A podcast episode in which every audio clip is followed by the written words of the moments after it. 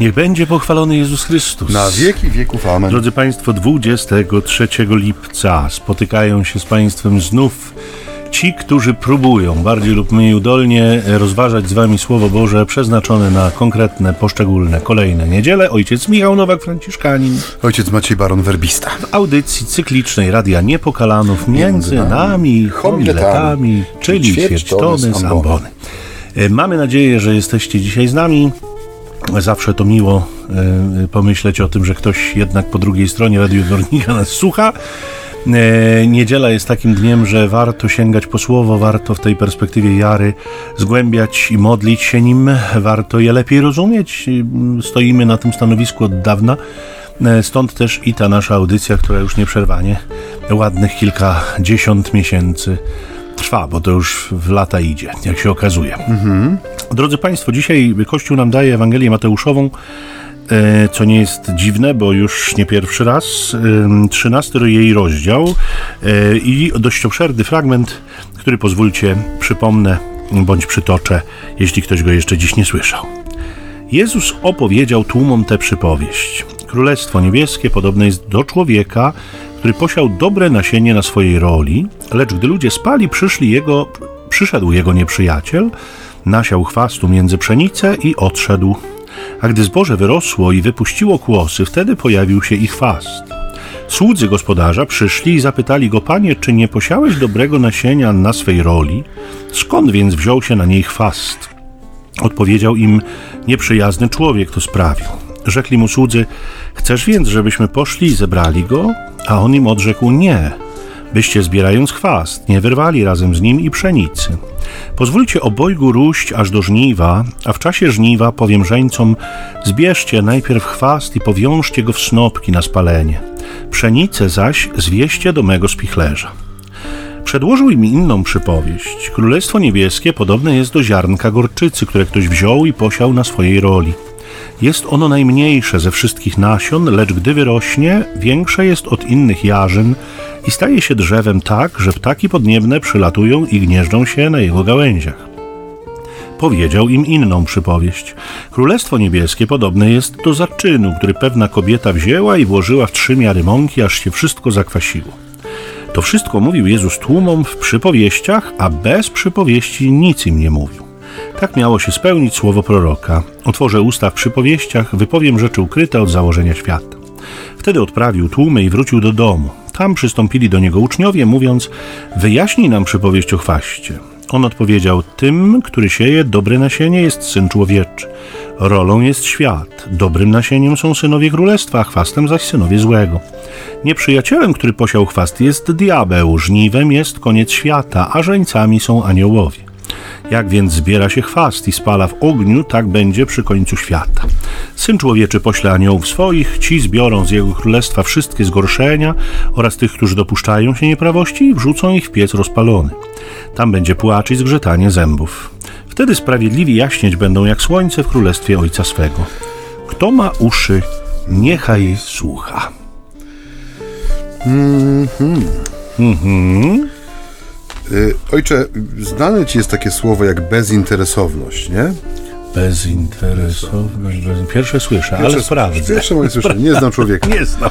E, no w każdym razie, y, no nie, jest ono dzisiaj może nie najbardziej popularne, bo jesteśmy no niestety zanurzeni w taki system bardzo interesownej em, siatki społecznej, która szuka wszędzie korzyści, zysku, a na pewno nie szuka straty. Nie? Nikt świadomie straty nie szuka. W każdym razie, kiedy czytam tę Ewangelię, to takie moje pierwsze skojarzenie, jakie mi przychodzi na myśl, to jest takie, przy, takie skojarzenie o bezinteresowności zła. E, bo ta przypowieść, która dzisiaj, em, jedna z kilku, która dzisiaj e, wybrzmiewa, e, ta pierwsza, dłuższa, o konkolu i pszenicy, albo chwaście i pszenicy, ona nam przypomina o bardzo ważnych dwóch rzeczywistościach, nie? że w świecie obecne jest zło. E, I to jest pierwsze twierdzenie. A drugie, że nie jest to zło, które jest przypadkiem. Bo my bardzo często dzisiaj żyjemy w takim przeświadczeniu, że zło jest brakiem dobra, albo że zło jest e, no nieszczęśliwym zbiegiem okoliczności. Znaczy, że ktoś coś zrobił, powiedział, ktoś inny na to jakoś zareagował i skutkiem tego dzieje się coś złego. Zapominamy o tym, że zło jest złem osobowym, czyli takim, które no, ma swego autora, tak jak to mówi Jezus. Nieprzyjacielem, który nasiał chwastu jest diabeł. To nie jest wiatr, który przyniósł nasiona, to nie jest natura pola, które no, przyjmuje nie tylko y, i dobre ziarno, ale także właśnie nasionka y, chwastu. Nie, to jest celowe, świadome działanie kogoś, komu zależy na nieszczęściu, na czymś, co jest niedobre, czyli złemu. I to jest druga niepopularna prawda dzisiaj, bo myśmy dokonali pewnej, no takiej, takie mądre słowo, to jest depersonalizacji zła, nie? Czyli odebraliśmy złu charakter osobowy. Pamiętacie, kilka lat temu wybuchła taka straszna katodyskusja na temat generała jezuitów, ojca Sosy, z wąsem takiego siwego, który w jednym ze swoich wystąpień miał powiedzieć właśnie o symbolicznym charakterze zła. Tam oczywiście chodziło jak zwykle w tego typu wojenkach o to, że ktoś nie do końca przetłumaczył dokładnie to, co co ojciec Sosa powiedział, bo tam nie odnosił się do charakteru osobowego zła, tylko mówił o pewnych e, symbolicznych przedstawieniach zła w kulturze, które są obecne i że myśmy jak gdyby uczynili je wiodącymi, nie? że zapominamy właśnie o tym, że zło to nie jest symbol, to nie jest, e, to nie jest jakaś umowna idea, to jest osoba, nie? E, która w złu się realizuje, zła pragnie, nie może nam niczego ofiarować poza właśnie złem jako e, efektem naszych działań, jeśli posłuchamy tego głosu, tego podszeptu, który nazywamy pokusą czy zwodzeniem. I, e, I ta Ewangelia dzisiaj pod tym względem jest bardzo mocnym tekstem, nie? ponieważ pokazuje nam jako Kościołowi nie tylko mm, prawdę o świecie, w którym przychodzi nam żyć i realizować ideały związane z tą Ewangelią, ale przede wszystkim pokazuje nam e, charakter przeciwnika, z którym się mierzymy. Nie? Charakter złego, który jest naszym przeciwnikiem i z tego stanowiska nigdy nie ustąpi, nie? nigdy się nie odwróci od swoich ścieżek. Nie? To jest coś, co jest wpisane w tą drogę wiary, drogę życia człowieka wierzącego. Jeśli tego nie bierzemy pod uwagę na poważnie, no to w poważnych terapatach możemy się wkrótce znaleźć jako ludzie wiary. Nie? Jeżeli wy, wykreślimy osobowy i świadomy charakter zła, ta bezinteresowność zła, ona jest na swój sposób, przynajmniej powinna być przerażająca, nie? bo człowiek jest istotą, która ze swej natury przynajmniej, chcę zawsze działać celowo, nie? Widzę jakiś cel w życiu, obojętnie jaki on będzie. Jeśli tym celem pierwszym w moim życiu będzie filiżanka kawy na przebudzenie, to realizuję ten cel, czyli wstaję z łóżka, nastawiam wodę, sypię kawę do ekspresu i robię kawę, tak? Nie ma takiej opcji, że ja wstając z łóżka myślę o kawie i ta kawa mi się materializuje na stoliku czy w kubku, prawda? Sama. Jest konieczne moje działanie, a więc jest jakiś cel, który realizuję. I kiedy zapominamy o tym, że my działamy celowo, e, czy właśnie składamy jak gdyby no, część naszej odpowiedzialności na przypadek, na zbieg okoliczności, nie? Albo na naturę świata, no to wtedy nie tylko świadomie rezygnujemy z pewnego wpływu, który powinniśmy mieć na rzeczywistość, ale więcej oddajemy cugle temu, który w sposób bezinteresowny tak naprawdę, nie? W sensie e, dla samej radości czynienia zła e, wypełni tę pustkę, nie? Bardzo szybko. To, co mówiłem tydzień temu, mi wraca jak bumerang, że te Ewangelie, one domagają się pewnej trudnej znowu rzeczy. Wspominaliśmy o tych wymaganiach, które Pan Jezus nam stawia, i to jest, ale to jest trudność jak, taka innego rodzaju. Mm, e, to jest trudność, która polega na tym, żeby się zgodzić. Zgodzić na to, że jest tak, jak jest. W tym sensie, że e, oczywiście nie, do, nie prowadzi to do bierności, bo teraz, e, no co to znaczy zgodzić się, jest, że jest tak, jak jest? To znaczy nie walczyć ze złem? Czy do tego nas Pan Jezus rzeczywiście zaprasza nie walczyć ze złem? No niech ono sobie rośnie razem, żeby mm, jakby nie, nie zrobić krzywdy. No jak to rozumieć tak naprawdę? Otóż, drodzy, przepraszam, na pewno nie jest poleceniem Jezusa to, żebyśmy nie walczyli ze złem, ale y, nie walczymy z tymi, którzy stali się jego ofiarami. Bo my musimy popatrzeć na y, grzeszników, którymi skądinąd wszyscy jesteśmy, ale popatrzeć na nich jako na ludzi y, oszukanych, jako na ludzi skrzywdzonych jako na ludzi, którzy są nieszczęśnikami. Zresztą tak swego czasu ładnie e, e, ta prosta wiejska ludność rosyjska nazywała grzesznika nieszczęśnikiem. To ładnie widać u Dostojewskiego w Zbrodni i Karze, kiedy Raskolnikow zdradza Soni, prostytutce, że zamordował człowieka, E, ona jakby głęboko się wzrusza nad jego losem i ona mówi, e, czy jest jakiś bardziej nieszczęśliwy, jakże Pan siebie unieszczęśliwił, czy może być jakaś bardziej nieszczęśliwa istota na ziemi niż Pan?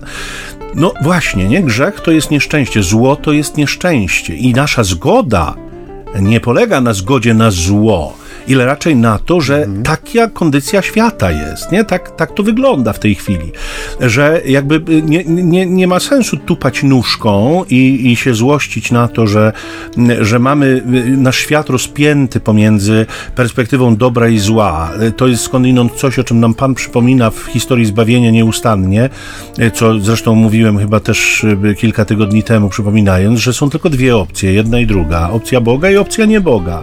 Więc nie ma trzeciej. Oczywiście oczywiście te dwie rzeczywistości, dobra i zła, one są absolutnie nieadekwatne wobec siebie, to znaczy one nie są porównywalne w takim sensie, że to dobro, które, którym jest Bóg, jego źródło, no to jest dobro wszechmocne, to jest dobro wszechpotężne, wszechwiedzące. Ono się w żaden sposób nie może równać z dobrem, ze złem stworzenia, ze złem demona, ze złem diabła, o którym Jezus tak bardzo precyzyjnie w zeszłym tygodniu i w tym tygodniu wspomina. Ale na czym polega y, tajemnica zwycięstwa zła? Takiego zwycięstwa, które my widzimy, y, doraźnego nie? i pozornego, bo ono ostatecznie nie może się dokonać i to gwarantuje nam Bóg i Jemu chwała za to. Ale na czym polega polega ta tajemnica sukcesu zła w świecie? Otóż polega na jego ekspansywności. Nie? Zobaczcie, to jest właśnie to, o czym mówi dzisiejsza Ewangelia, nie? że to zło się będzie wciskać między dobro, to zło będzie posiane czy siane pomiędzy dobre dzieła. Y, y, nie wiem, czy to zauważacie, ale, ale w każdym dobrym dziele, nie? które się zaczyna dziać, natychmiast pojawiają się jakieś trudności, kłopoty, natomiast pojawiają się jacyś ludzie, którzy chcą zasiać jakiś zwątpienie, albo jakieś kłótnie, albo jakieś spory, albo jakieś wojenki, albo jakieś, jakiegoś innego rodzaju skandale wokół, które są w sposób szczególnie e, jaskrawy, podkreślane, czy napędzane wręcz, czy, czy prowokowane, żeby temu dobru zaszkodzić. No takie jest zło, nie? Ono jest ekspansywne i ono się próbuje przyklejać, ono próbuje rzeczywiście wzrastać e, e, razem z tym dobrem, którego adresatem jest człowiek, a którego nadawcą, którego twórcą jest Bóg. I teraz y, na co my się zgadzamy? Zgadzamy się na to, że tak po prostu jest. Natomiast walczymy ze złem, nie walcząc z tymi, którzy mu ulegli.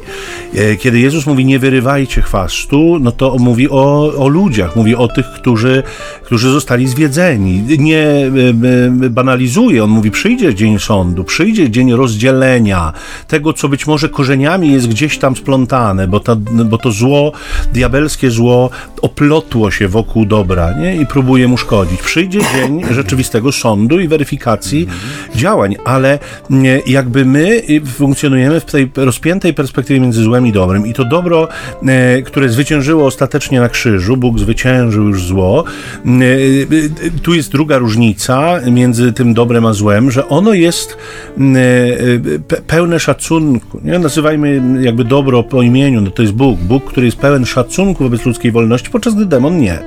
I to jest ta druga różnica. Ekspansywny i nieszanujący ludzkiej wolności. Każda okazja, każda możliwość, każda szczelina, która jest jakby możliwa do wykorzystania, demon w nią wlezie i demon będzie tam swoją e, e, propagandę nieustannie siał. I teraz musimy chyba zrozumieć, e, że my funkcjonujemy w perspektywie pewnej wojny, nie w pewnej wojny ze złem, nie ze złymi ludźmi, o ile tak wolno nam powiedzieć, trzymają się już, już tej retoryki ewangelicznej, ale w wojnie ze, ze złem jako takim, wojnie z demonem, który za tym złem stoi, wojnie z naszym nieprzyjacielem, który nieustannie przeciwko nam występuje. I to jest moim zdaniem trzecie, już nie będę więcej tu y, y, mnożył, ale moim zdaniem trzecie, y, trzeci powód, czy trzeci motyw tego triumfu zła dzisiaj niejednokrotnie, a mianowicie, że wielu chrześcijan uwierzyło, że nie ma żadnej wojny że my po prostu nie, to i to, to jest począwszy od banalizowania obrazu diabełka, prawda, z różkami, z ogonkiem, a skończywszy na tym, że w zasadzie to, co mówił Maciej, że no jaki grzech, tam jakiś błąd, jakaś, jakieś nieporozumienie, jakiś przypadek, wypadek przy pracy, ale, ale nie y, świadomie uczynione y, zło, za które należy wziąć odpowiedzialność i któremu należałoby zadośćuczynić, naprawiając je. A zatem y, wielu chrześcijan, którzy nie wierzą w żadną wojnę, tak naprawdę staje się bardzo łatwym łupem i kąskiem dla demona, którego, jak wiemy, największym pragnieniem jest przekonać świat o tym, że go nie ma. A y, jeśli już chrześcijanin uśnie na tej wojnie, co wydaje się być niemożliwe, no ale jednak jest wielu śpiących chrześcijan, to demon będzie robił wszystko, żeby go nie obudzić. Będzie chodził na paluszkach i będzie się starał o to, żeby w żaden sposób u chrześcijanin nie wrócił do stanu świadomości, nie przebudził się, bo wtedy robi się dla złego naprawdę niebezpiecznie. Mhm. To czy ja wrócę do tej myśli początkowej, nie? Ta bezinteresowność, zła, ta radość niszczenia, ona przejawia się także w tej przypowieści w bardzo takim, e, e, no nie chcę że głęboko ukrytym znaczeniu, ale no właśnie tak jak mówisz, chrześcijanin, który ma, który śpi, wokół którego demon chodzi na paluszkach, nie? Żeby go tylko nie zbudzić, nie przywrócić go do stanu łaski przede wszystkim, bo no to jest jego porażka, tak? Człowiek, który wybiera Boga i trwa w nim, przy nim, i wszystko, co robi, myśli, wybiera, czyni tak, że właśnie zgodnie z, no, ze swoją wiarą, z, z łaską, która jest mu dana, no jest porażką diabła, nie? Jest, jest jego nieszczęściem, jest, jest nieszczęściem złego. E, I ta radość niszczenia dla samego niszczenia, nie? E, chwast posiany rozmyślnie, celowo na polu, który ze swego założenia, tak jak to Michał powiedział dwie audycje temu, jest wydarte kamieniom. Nie, żeby przygotować pole pod zasiew, człowiek się musi napracować. Y, podejmuje pewien trud, tak, prawda, zdobycia, zdobycia tej ziemi, zabezpieczenia jej w jakiś sposób, żeby na przykład woda, która spływa po deszczu, nie wypłukiwała ziaren, żeby jakiegoś muru oporowego z kamienia, tak, wyznaczenia jasnej granicy między ziemią uprawną, a drogą, po której się chodzi, żeby nikomu nie przyszło do głowy deptać po tym, co jest posiane. Tu przychodzi zły nieprzyjaciel i w to przygotowane pod zasiew dobrego ziarna pole wrzuca ziarno chwastu, które nie ma żadnej wartości, nie? Udaje, e, podszywa się niejako pod, pod ziarno wartościowe, tak? W sensie, no bo na początku, kiedy się wsiewa chwast, kiedy jest krótko po siewie, bardzo trudno jest niekiedy rozróżnić między chwastem a tym, co będzie y, kłosem, czy będzie źdźbłem zboża, prawda? Bo zboża to trawy, chyba z tego co pamiętam z biologii. E, więc łatwo jest się w, no, podszyć, łatwo jest się podczepić, tak jak mówisz, owinąć wokół tego, co jest dobre, jednocześnie nie będąc dobrym ziarnem. Nie? Chwast zawłaszcza to, co nie jest przeznaczone dla niego. Człowiek jest przeznaczony dla chwały Bożej, dla Bożej miłości. Nie?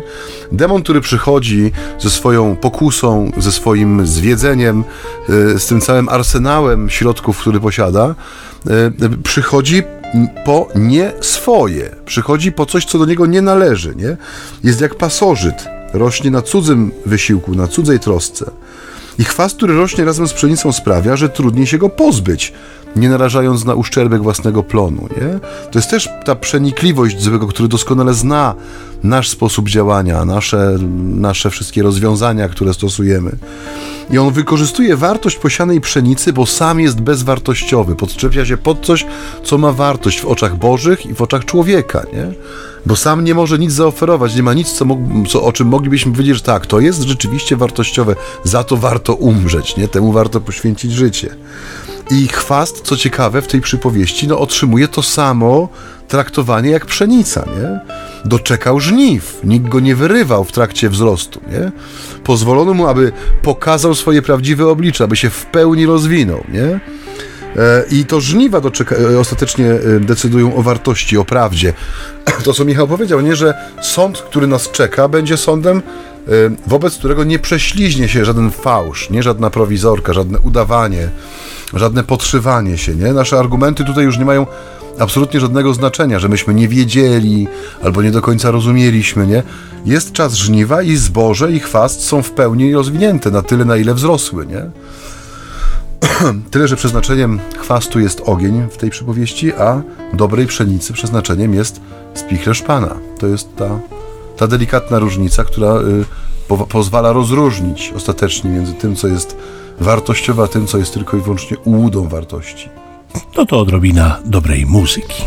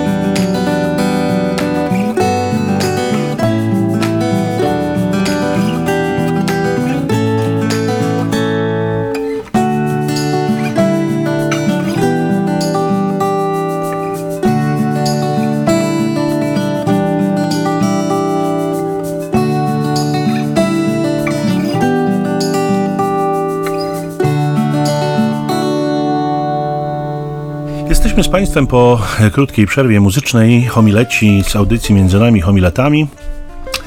E, mówimy o tej przypowieści, a właściwie o cyklu przypowieści, bo to dzisiejsze słowo obfituje w aż trzy, no ile dobrze tu patrzę. Mm, e, I zauważcie, że one wszystkie dotyczą jednego tematu. I to jest też mhm. chyba zasadnicze, bo Pan nam pokazuje kierunek naszych pragnień i naszych tęsknot, którego chce nas nauczyć. To jest zupełnie niesamowite, bo to też nam się przewija już od kilku tygodni, odkąd czytamy Mateusza.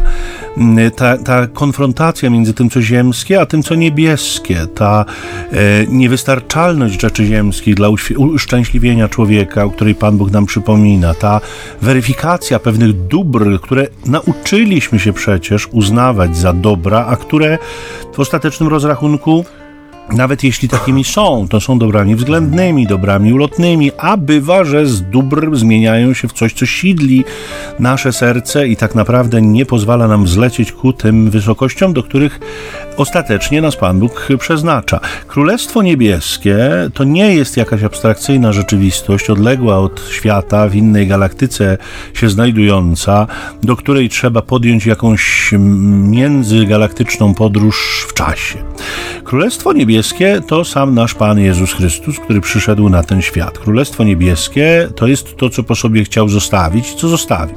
Królestwo Niebieskie y, ma swój za zalążek w Kościele Oczywiście ono się nie wypełnia w kościele ostatecznie, mm, e, ale kościół jest jego niedoskonałym obrazem i pewną niedoskonałą ciągle jeszcze, ale zapowiedzią. Wprowadza nas powoli w obcowanie z nim, dlatego że daje nam Chrystusa, takim jakim on się nam objawił. I teraz y, my otrzymujemy trzy mm, e, e, przypowieści, które o tym królestwie mówią. Pierwsze już dotknęliśmy, to jest ta y, przypowieść o o tym, że no, zło istnieje obok dobra i tak będzie aż do kresu i, i tak będzie również w Królestwie Niebieskim. Nie, nie ma alternatywnego świata, nie ma, nie ma świata Boga i świata nieboga. To znaczy ten świat jest jeden on, jakby my możemy go przeżywać na dwa sposoby. Nie? Jako świat Boga i świat nieboga. My możemy się z tego Bożego włodarstwa, jak to niegdyś mówiono, wyłączyć. Możemy się wystawić poza nawias, możemy przeżywać życie tak, jakby Boga nie było, ale to wcale nie ma y, jakby wpływu i znaczenia dla prawdy, że on ten świat trzyma w swoich rękach. A więc y, świat, który istnieje, jest światem, w którym krzyżują się mm, te jakby prądy, prąd miłości Boga i prąd nienawiści demona, my jesteśmy gdzieś na styku i e, w związku z tym jesteśmy ludźmi, którzy są zaproszeni do, do takiej swoistej walki, zmagania się, e, e, pewnego trudzenia się o, no, o to, żeby w tym Królestwie Niebieskim trwać, być.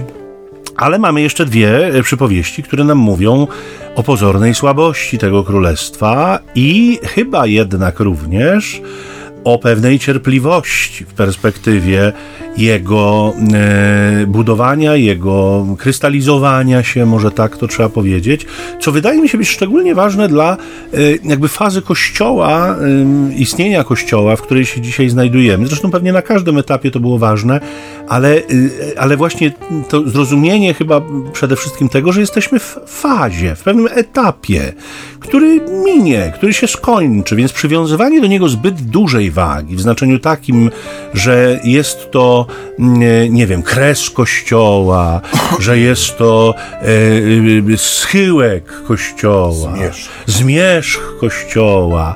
E, to chyba trochę za, za dużo powiedziane. To jest pewien etap w jego istnieniu. Nawet jeżeli jeden z etapów ostatecznych, to, to ciągle etap. Nie? I e, jakby e, ta perspektywa właśnie tego istnienia dobra i zła, które się tak miesza i, i, i, i wydaje się jeszcze, że, że zło poprzez swoją krzykliwość zdaje się dominować. I ta perspektywa ziarna, które e, jest maleńkim ziarnem i które na pierwszy rzut oka nie wydaje się, żeby mogło pokonać tego żarłocznego smoka, które na nie czyha, e, czyli tego demona, z, z, który Apokalipsa nam powie, odszedł toczyć walkę z resztą dzieci niewiasty, której nie mógł przemóc. I tę walkę nieustannie toczy i ta, ta, to ziarno kościoła, które już wydaje się mieć rozliczne gałęzie, nagle okazuje się, że mu liście opadają, że te gałęzie pustoszeją, że, że to drzewo zdaje się chorować, że, że y, skandale, że trudności, że kłopoty, że, że to nie może przemóc tej diabelskiej, demonicznej mocy zła.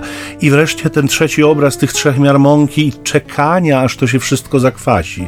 Y, świadomości tego, że nic nie dzieje się szybko, że Bóg ma mhm. czas, On jest jego właścicielem, On mu nie podlega, On jest tym, który go kształtuje. I to, to wszystko wydaje mi się, co dzisiaj Pan nam chce powiedzieć przez te trzy przypowieści, ma służyć temu, żeby nas uspokoić też tak wewnętrznie. Nie, nie, nie uśpić, bo usypia demon, ale uspokoić mhm. wewnętrznie, że my jesteśmy w Jego mocnym ręku, że, że nic nie może nam się wydarzyć, że wszystkie nasze włosy są policzone, że te wróble, które latają po niebie, a które On się troszczy, nie mają y, jakby takiej wartości jak my, a przecież żyją, a my w, przed obliczem Boga i w Jego ręku jesteśmy naprawdę tymi, których kocha najbardziej, tymi, których zechciał mieć, tymi, o których się rzeczywiście troszczy i w tym królestwie, które ostatecznie przezwycięży potęgę zła, możemy się czuć naprawdę bezpiecznie. Tylko miejmy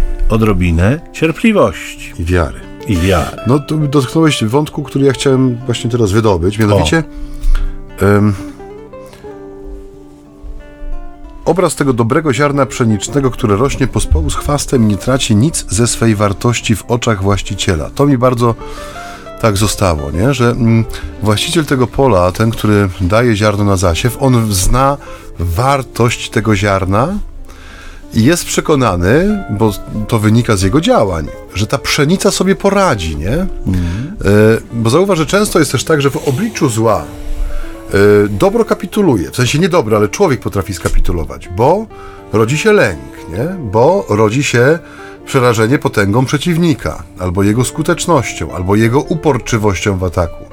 I bywa tak, że bez przesłanek wypływających z wiary i ufności, człowiek poddaje się temu lękowi i do, no, poniekąd zrzuca winy na to, że no słuchaj, nie mogło być inaczej, bo wychowałem się czy wzrastałem w takim, a nie innym środowisku, albo byłem świadkiem takich albo innych zachowań, nie? albo to i to mnie zdeterminowało na całe życie, inaczej nie potrafię, bo rósł koło mnie potężny kąkol, chwast, nie? który mi zabierał słońce, wyciągał wodę, sole mineralne i ja nie mogłem wzrastać. Tymczasem tutaj zauważ, mnie, mnie ten... Yy, ten e, wewnętrzny spokój właściciela pola. Nie przybiegają słudzy, którzy mówią, panie, oto zagrożony jest twój zasiew, zobacz, rośnie chwast, kto go posiał, nie, przyjazny człowiek, nie, czy chce, żebyśmy poszli, wyrwali ten chwast, pozwólcie obu rosnąć, nie, ja znam wartość tego ziarna, które posiałem, ja wiem, że ono sobie poradzi, że ono wzrośnie, nie? że to zło tak naprawdę nie, z automatu nie ma decydującego wpływu na nasz los, jako na to ziarno Boże, nie? że tu musi być ten element zgody, przyjęcia albo ulegnięcia, nie w tym wypadku właściwie niezgody i przyjęcia. Że dopiero wtedy zaczyna się jego śmiercionośny wpływ, ten usypiający wpływ, jak Michał mówi. Nie? Dopóki ja znam wartość ziarna, które w sobie noszę, wiem, że jestem też dobrym ziarnem, które wyszło z, z Bożej ręki i do niej wraca, ta moja pszenica, ta pszenica mojego życia sobie poradzi. I tu jest jak gdyby fundament mojej ufności i też wewnętrznego uspokojenia, nie? że niezależnie, i to jest też, przemawia do nas w wielu innych miejscach Ewangelii, nie? że zobaczycie znaki na niebie i na ziemi, które będą wołały o, o wasz lęk, nie? że zobaczycie potęgę przeciwnika, który, e, który spadnie z nieba jak błyskawica, nie? ale nie lękajcie się, podnieście głowy, nie traćcie z oczu tego, który jest źródłem wartości tego ziarna, czyli Boga, nie? I to jest jak gdyby też taki ukryty przekaz tutaj, nie? Że źródłem naszego pokoju wobec y, nie, niesprzyjających okoliczności, wobec bezpośredniego zagrożenia, czy konkretnych sytuacji, w których ocieramy się o to zło, które jest, nie? I widzimy, że ono nas przerasta, w sensie mocą, natężeniem, natarczywością, nie? Że to nie jest moment, znaczy inaczej, to jest moment, w którym my musimy dokonać bardzo świadomego wyboru, przypomnieć sobie, skąd my czerpiemy naszą godność, naszą wartość, nie? Kto jest jej źródłem? Czy ten, który przychodzi, aby niszczyć, usypiać, zabijać, czy dawca wszelkiego życia, który zna swoje ziarno, nie? Pokłada w nim ufność, bo wie, y, czym jest, z czego zostało y, utworzone i do czego jest powołane i posłane, nie? No i to jest chyba to, mm, o czym y, mówisz, e, co sprowadza się do pewnej decyzji w sercu człowieka, nie? ja tak sobie myślę, a propos właśnie tych przypowieści, w których mówi Jezus, bo tam znowu dzisiaj pada to sformułowanie, że mówił w przypowieściach, a bez przypowieści nic. Dlaczego te przypowieści? Mówiliśmy sobie tydzień temu, że one mają charakter taki prowokacyjny, że mają wytrącić z równowagi, wytrącić z tych schematów myślenia, z tych szablonów, z tych kolejnych życiowych, ale one ostatecznie mają też sprowokować człowieka do pytania, jeśli już sobie rozpatrzy na kilka sposobów taką przypowieść, no bo do tego ona się sprowadza, że jest wieloznaczna, że można tak, że można inaczej, że można jeszcze to zobaczyć, tamto zobaczyć, to wydobyć, tamto wydobyć. Y, ostatecznie opowiadanie przypowieści, y, z których wyciągam jakąś naukę, y, prowadzi do pytania, a co ze mną, a jak ja, a jak to się ma do mnie, a co ja zamierzam w związku z tym, a jakie są moje decyzje, nie? I, i to, co mówisz, to uznanie, poddanie się w sensie właściwym, dobrym, słusznym tej, tej Bożej logice, tej Bożej, temu Bożemu prowadzeniu, nie? Tej, tej Bożej e, jakby manifestacji, która jest, ma zupełnie inny charakter. My, ja mam cały czas wrażenie, że my mamy taki, taką potrzebę, takie pragnienie i to jest głęboko w nas przynależności do Boga silnego, do Boga, który pokaże tym wszystkim i tu pada cały zestaw tych naszych niecenzuralnych słów albo nazwisk naszych wrogów, albo tych, których nie uznajemy za katolików, chrześcijan, prawdziwych i tak dalej. E, jakby ta przynależność do takiego Boga nas interesuje. To, to moglibyśmy tak, to bardzo chętnie, bo, bo za takim Bogiem idziemy, bo czujemy się mocni Jego mocą i Jego potęgą. A jak Bóg pokazuje nam się jako słaby, ziarenko tam jakieś, a to a to trzy miary mąki, trochę drożdża, to, to wszystko jest takie miałkie, to wszystko jest takie liche, byle jakie. To wydaje się, tak jak mówiłeś, nie mieć mocy nad tym złym światem. Nie? Tymczasem ta tajemnica krzyża, do której się zawsze odwołujemy, bo na niej on jakby zawiesił, jak na zawiasie, całą tajemnicę naszego zbawienia i swojego zbawczego planu, a później zmartwychwstanie, które tak naprawdę otworzyło niewyobrażalne przestrzenie życia przed nami, one nam przypominają, że potęga Boga nie objawia się na zewnątrz w taki ludzki sposób. Bóg nie jest człowiekiem, Bóg nie musi wszystkim pokazywać i objawiać swojej potęgi i chwały. To jest to, co arcybiskup Fulton Sheen, sługa Boży swego czasu, pisał, już mówiliśmy też kiedyś o tym na pewno, e, że uczyniliście mnie zakładnikami waszych zegarków. Nie? Daję ci pięć minut, jak mnie nie zniszczysz pięć minut, to znaczy, że cię nie ma. Sheen mówi, czy jakby wchodząc trochę w buty Boga, to znaczy sugerując, że Bóg mógłby tak powiedzieć, czy myślicie, że nie mam litości dla głupców, mam litość dla głupców. To jest głupota, nie? Patrzenie na Boga ludzkimi kategoriami i wciskanie Go na siłę w nasze sposoby działania i reagowania, no nie jest przejawem wysokiej mądrości, niewątpliwie. Więc to, to nie. Ta, ten model przypowieści, który prowokuje do tego, żeby się jakoś określić, ale to jest też ważne, żeby już, jak jestem przy głosie, się dorwałem, to, to docisnę to kolanem, Dociśnę. docisnę.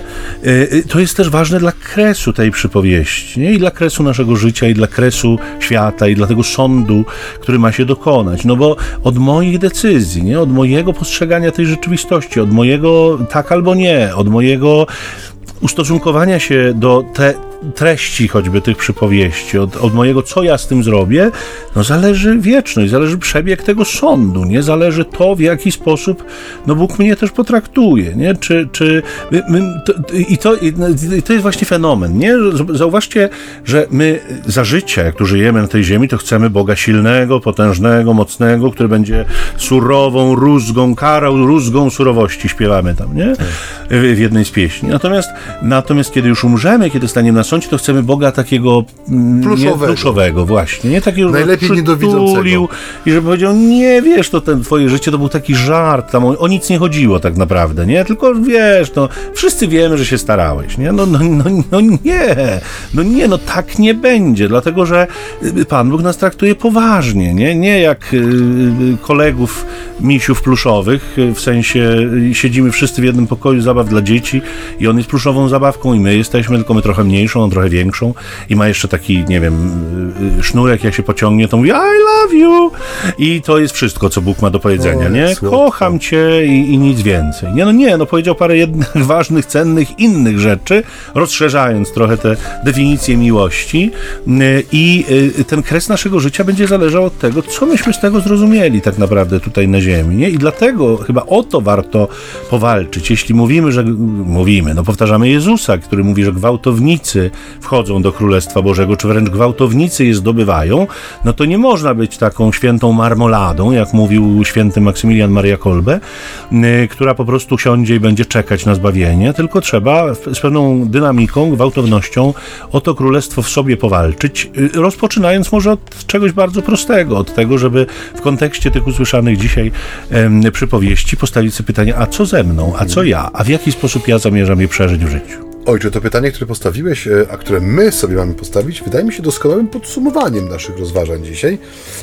No więc ja jeszcze mam taką jedną myśl, którą, e, której chciałem, która może niech będzie odpowiedzią na to pytanie, które, co ze mną, które sobie mamy postawić, bo e, ta indywidualna refleksja, która no dzisiaj staje się powoli takim trochę dobrem luksusowym, ona jest nam koniecznie niezbędna, w sensie jest czymś, co y, no, musi w jakiś sposób dopełniać naszego życia duchowego, modlitwy, uczynków miłosierdzia, słuchania słowa, wydawania jego owoców. Jeśli nie będzie tej właśnie przestrzeni na osobiste postawienie sobie pewnych kwestii w odniesieniu do siebie samego, do, czy do siebie samej, to wtedy to nasze chrześcijaństwo, nasze bycie w kościele, no niesie w sobie takie ryzyko stanie się takim bardzo zewnętrznym, opartym o jakieś zewnętrzne kategorie, które jak wiemy z jednej strony łatwo jest narzucić, ale z drugiej strony też idąc z, zgodnie z takim duchem, e, duchem człowieczym, no my będziemy dążyć do takiego e, stopniowego zaniżania, tak jak powiedziałeś tutaj, stopniowego zaniżania standardów i wymagań, nie? aż po taki wielki pokój pełen pluszowych niedźwiadków, z których jeden ma dłuższy sznurek, a drugi ma e, większe ucho albo klapnięte ucho, ale tak naprawdę to są tylko pluszowe zabawki. Nie? Tu, to, to nie jest zabawa, nie? to jest no coś, co też bardzo często ja ostatnio, kiedy rozmawiam, y, czy rozmawiałem, bo to już czas się skończył, z rodzicami dzieci pierwszokomunijnych, nie? jest w rodzicach takie, takie przeświadczenie, jak w swoich dzieciach wzbudzić taką troskę i zaangażowanie o własne wnętrze, nie? że w świecie, który jest oparty o pozory, o opakowanie, a nie o treść, nie? Ci młodzi ludzie już innego świata nie będą znali. Oni nie, oni nie wzrastali w świecie, w którym jeszcze o coś chodziło, a no, wygląd powiedzmy, czy ten zewnętrzny, zewnętrzny sposób prezentacji był drugorzędny, oni już znają tylko i wyłącznie świat oparty o atrakcyjność opakowania, nie? A to niestety sprawia, że jesteśmy coraz bardziej łasi na coraz płytsze bodźce, nie? W sensie, które nas będą popychać ku różnego rodzaju decyzjom, wyborom. I ten młody człowiek dzisiaj, który wchodzi powolutku, małymi krokami, ale wchodzi w przestrzeń życia, które no, zwykło się określać życiem dorosłym, on rzeczywiście ma trudniej, nie? że to, że y, y, przykład rodziców, którzy potrafią stawiać sobie nawzajem i też stawiać w przestrzeni rodziny, czy, czy parafii, czy wspólnoty pytania, a co ze mną, w sensie jak ja na to odpowiadam, czyli inaczej, co mam czynić w związku z tym, co usłyszałem, że to jest takie kluczowe pytanie, że tak powiem, pytanie no, fundamentalne. Nie? Bez niego rzeczywiście jesteśmy mocno zagrożeni y, osunięciem się w takie no, rzeczywiście nic nieznaczące chrześcijaństwo, które będzie czymś pośrednim między jakąś szkołą życiowej mądrości, skarb, skarb, skarbcem ładnych tradycji, może nie, świątecznych. No i przynależnością socjologiczną no i jakąś, do jakimś, grupy. Jakimś, tak, właśnie za, za, zakwalifikowaniem nas do jakiejś grupy, bo tego jednak człowiek potrzebuje dzisiaj, mimo wszystko, nie? I to w, w, mówiliśmy ostatnio właśnie o o tych, mm, czy ja mówiłem, ojciec Michał się też wypowiedział, o tej popularności tych mega kościołów, zwłaszcza w kontekście amerykańskim, ale u, u nas też one się pojawiają, nie? Różnego rodzaju mniejsze czy większe wspólnoty, że one zaspokajają tą podstawową przynależność, y, potrzebę człowieka, żeby być częścią czegoś większego niż on sam. Nie? Że niezależnie od tego, czy my to ubierzemy w szaty związane z, z religią, wiarą, czy to będzie zaangażowanie, czy to będzie hobby, tak. Y, różne są przestrzenie. Być fanem klubu sportowego. Dokładnie, czy fan klub drużyny piłkarskiej, czy czegokolwiek. Mamy w sobie tą potrzebę bycia częścią czegoś więcej niż my sami. I zależnie od tego, co my wybierzemy jako sposób realizacji tego pragnienia, takie będzie nasze życie, nie? Jeśli my wybierzemy coś absolutnie marginalnego i uczynimy sobie z tego niemalże bożka, nie? Tak jak dzisiaj często ma to miejsce, że rzeczy, które są, no... Pamiętam kiedyś takiego materiał, materiał nie wiem, czy pamiętasz, był taki, jest chyba dalej taki program informacyjny Teleexpress. Jest I kiedyś, kiedy jeszcze prowadził go pan Orłoś, tam zawsze na końcu był taki kącik humorystyczny, takiego pokazywano ciekawego człowieka. Ludzi, nie? galeria ludzi pozytywnie, pozytywnie zakręconych. tak. No i właśnie, i tam czasami były takie do przykłady, no absurdalne, nie? Kogoś, kto na przykład tam e, zbierał z ulicy potłuczone fragmenty e, kierunkowskazów na skrzyżowaniu. Miał ich już kilka tysięcy, nie? No i oprowadzał po swojej kolekcji, nie? No i mówił tylko o tym, nie? Że tu taki odcień plastiku, a tu taka krawędź ostra, a tu się załamuje światło. No rzecz, no przepraszam, no zbieranie śmieci, tak? No tak naprawdę, nie? Ale człowiek był tak zapalony tym, nie? Tak dotknięty, że on to właśnie tutaj tak. przyjechała telewizja i pokazują to i w ogóle. My z wszystkiego potrafimy sobie uczynić tak. bożka, nie? Z wszystkiego potrafimy uczynić zasadę nadrzędną, porządkującą. Czy to będzie dieta, nie? której będę rygorystycznie przestrzegał, czy to będą śmieci, które będę zbierał, czy to będą znaczki, czy to będzie właśnie bycie fanem klubu sportowego, czy fanem zespołu muzycznego. Jeśli nie będzie w nas tej, tego, co kiedyś nazwaliśmy, tego zwrócenia się do pierwszej miłości, tej miłości Bożej, to wszystko inne będzie miało nad nami, przynajmniej w potencji, władzę, nie? czy możliwość sprawowania władzy. I, I zabije prędzej czy tak. później nas każdy potencjał. Uśpi nas, nie? Dokładnie nas to, co mówiłeś, nie? że to doprowadzi do wewnętrznego uśpienia. Zewnętrznie będą przejawy życia, wewnętrznie będzie absolutna martwota i pustka. Tak, ta dieta, o której powiedziałeś, to jest szczególnie niebezpieczna dla nas, którzy mamy audycję ćwierć tony sambony, tak. więc żeby nie zaburzać tytułu, w żaden sposób nie wpływać na konieczność jego zmiany, nie stosujemy, nie wchodzimy w diety. Co pan macha, panie Tadeuszu? Znowu muchy? Muchy. Muchy. No tak. trzy minuty temu było, że wszystko jeszcze... To... A teraz jest już, tak, że już wszystko jest to wszystko biegnie. tak płynie ten czas, że naprawdę... Drodzy Państwo... Tadeusz ma chyba rosyjski zegarek, bo one chodzą najszybciej na świecie. Drodzy Państwo, powoli lądujemy w tej naszej audycji. Dziękujemy Wam za uwagę, dziękujemy za to, że korzystacie sobie z naszych pogadanek o Ewangelii. Mamy nadzieję, że one rzeczywiście służą Wam e, tak, jak i służą nam, bo my też się wzajemnie jakoś tak, mówiąc kościelnym językiem, ubogacamy. Pochyliwszy się uprzednio nad słowem z troską. trochę sobie dworujemy, bo y, ostatnio gdzieś tam trochę żartowaliśmy z, tej, z tego naszego slangu kościelnego, te słowa, które różnorakie są e, używane. Zamiast powiedzieć normalnie, to musimy tak trochę barwniej. E, więc dziękujemy Wam za to, że jesteście, za to, że nas słuchacie, za to, że korzystacie i no do usłyszenia następną razą. Mamy nadzieję, że to będzie za tydzień. Wszystkiego dobrego. Niech Pan Bóg błogosławi. E, a, jeszcze przypomnijmy się, że można nas słuchać e, w przestrzeni wirtualnej. Zapraszamy do odsłuchiwania odcinków naszej audycji, czy to przez stronę Radia Niepokolanów, czy przez serwisy streamingowe. Najpopularniejsze z nich to Spotify. Można także zajrzeć czasami na e, portal pod tytułem Facebook, tam jest taka strona, która się nazywa dokładnie tak jak nasza audycja. Tam też można się wypowiedzieć, zobaczyć zapowiedź odcinka, przeczytać jakieś słowo zachęty do wysłuchania i skomentować, za co za, zawsze jestem wdzięczny. E, także zapraszamy do tego wirtualnego świata radiowego. A na dzisiejszy dzień, godziny, które przed nami, dni, które przejdą, niech Pan Bóg Wam błogosławi. W imię Ojca i Syna i Ducha Świętego. Amen. Amen. Pokój dobro, Ojcze. Pokój dobro.